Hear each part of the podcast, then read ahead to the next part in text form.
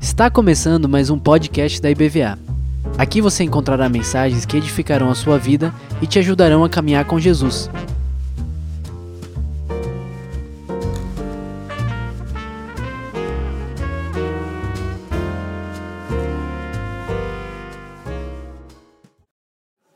A gente pode fazer um sorteio. Vamos ver que família vai levar esse coral para casa. Uma das coisas maravilhosas do Natal a gente poder viver isso.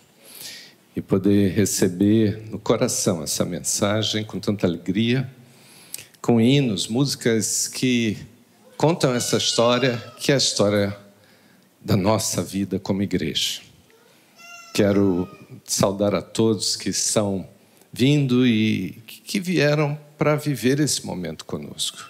Nós, como igreja, temos expectativa de que a gente possa desfrutar de muita alegria no momento desse, porque o Natal é onde tudo começou.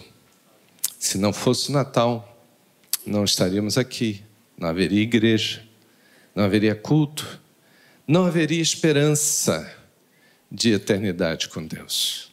Então, Natal é tudo para nós. Por mais que por aí, em volta de nós, as pessoas façam e, e tentam transformar o Natal numa reunião simples, talvez comercial, né, envolvendo algumas reuniões de família. O Natal é muito mais do que tudo isso.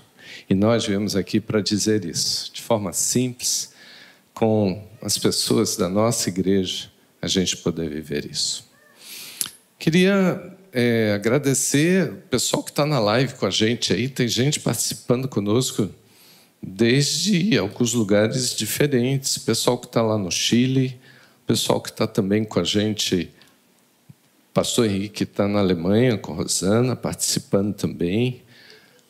Até no interior de São Paulo, quem foi? Leone, lá no interior de São Paulo, participando. Que bom a gente poder fazer essa festa em todo mundo, em todo lugar, no mundo inteiro. Qualquer pessoa pode participar. Falando em participar, quero deixar à vontade aquelas pessoas que querem contribuir, trazer sua oferta, porque deixaram para o último dia, meu dízimo, talvez você esteja hoje né, preparado para isso, não vai ter um momento de ofertório, sempre tem alguém que me cobra no final. Pastor, não teve um momento de ofertório? Né, nós não vendemos nada, mas temos o prazer de participar desse momento com doações.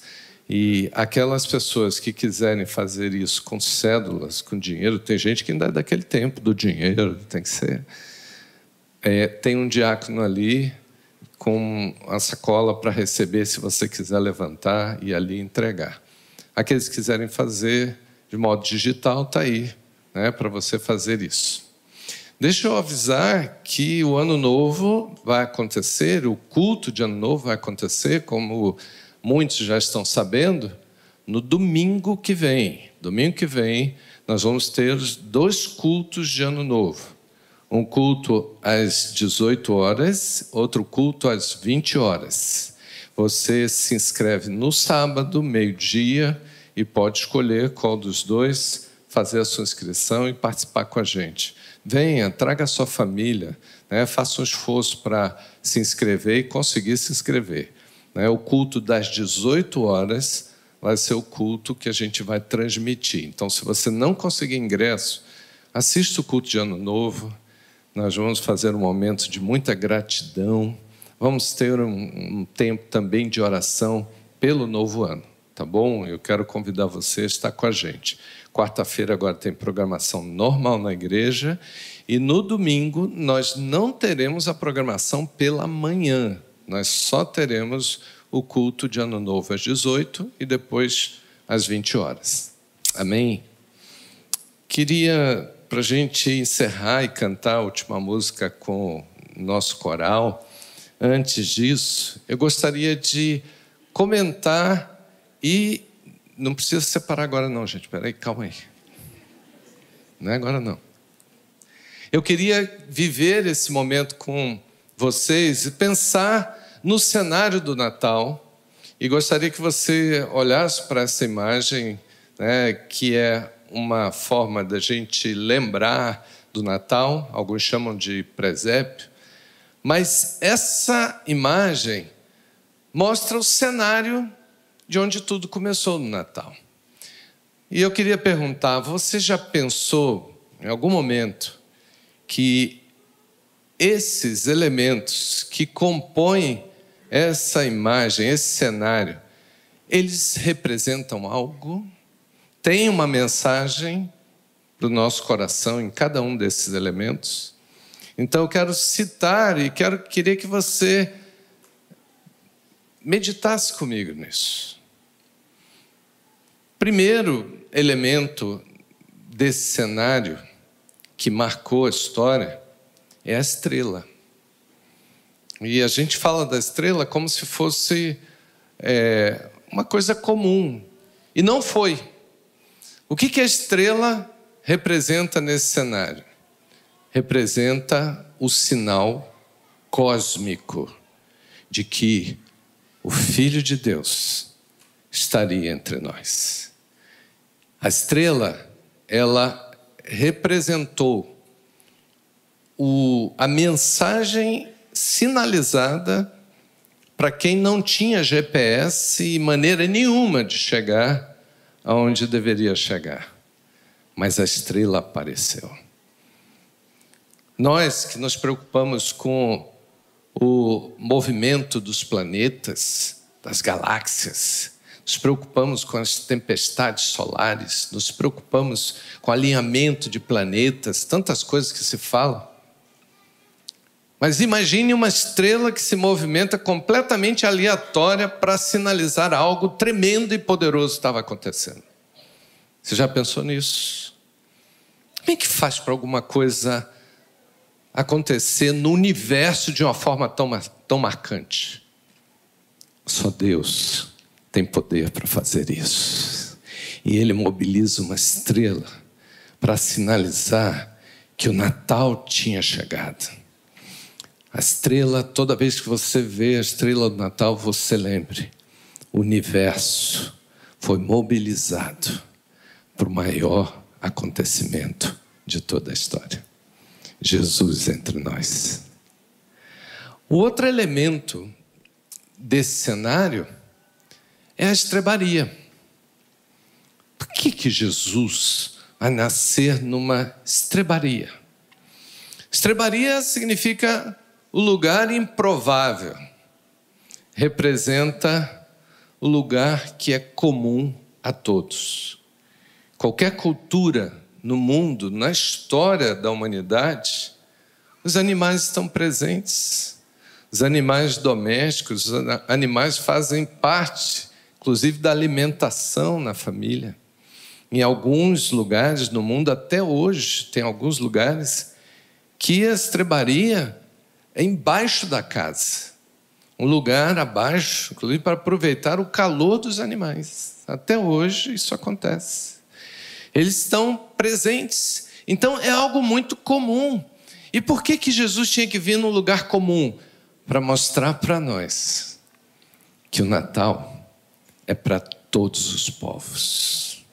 Natal não é de um povo como Israel ou qualquer um outro na terra. O Natal tinha que ser num lugar comum para todos. Por isso, Deus escolheu o estábulo, a estrebaria, um lugar comum para todos nós, para mostrar que tinha que acontecer para todos os povos. Jesus não nasceu num palácio, não nasceu num cenáculo. Jesus nasceu num lugar comum para todo mundo. Que mais nós temos nesse cenário? Nós temos os animais. O que, é que eles representam no Natal? Eles representam a criação de Deus. É como se nós voltássemos lá no paraíso, lá no início, na criação de Deus, para mostrar que Deus criou todas as coisas E ele mantém essas coisas interligadas. Os animais representam o que Deus criou, representa a sustentabilidade, como era lá no início, no paraíso. A humanidade estragou, bagunçou com tudo, mas no Natal nós vemos Deus resgatando essa mensagem de que todas as coisas precisam estar em sintonia, em harmonia no nosso planeta. O que é que nós vemos mais? Nessa, nesse cenário, nós vemos também o casal, José e Maria. Por que, que eles estão aí?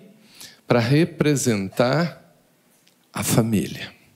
Como lá no Éden, Deus criou o homem e a mulher Aqui, no Natal, vemos de volta a família como símbolo, símbolo, como representação do que Deus mais deseja no seu coração: a família. E no Natal a família aparece de uma maneira tão plena, tão real, tão verdadeira como deve ser a nossa vida em família. José e Maria, pelo que nós vimos na história, não eram perfeitos. Eram pessoas comuns, como qualquer um de nós.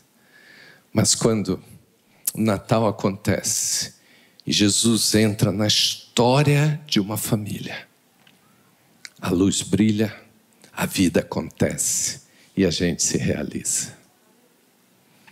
Mas tem um, um símbolo, um componente também nesse cenário que chama atenção. É a manjedoura. É lindo demais a gente pensar no berço de Jesus como algo tão singelo, tão humilde, tão funcional como a manjedoura, o comedouro dos animais. Porque é algo tão simples, tão humilde.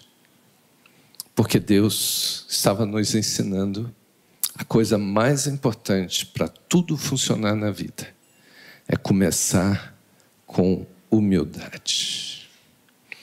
Tudo funciona muito bem no relacionamento, na família, na comunidade, numa cidade.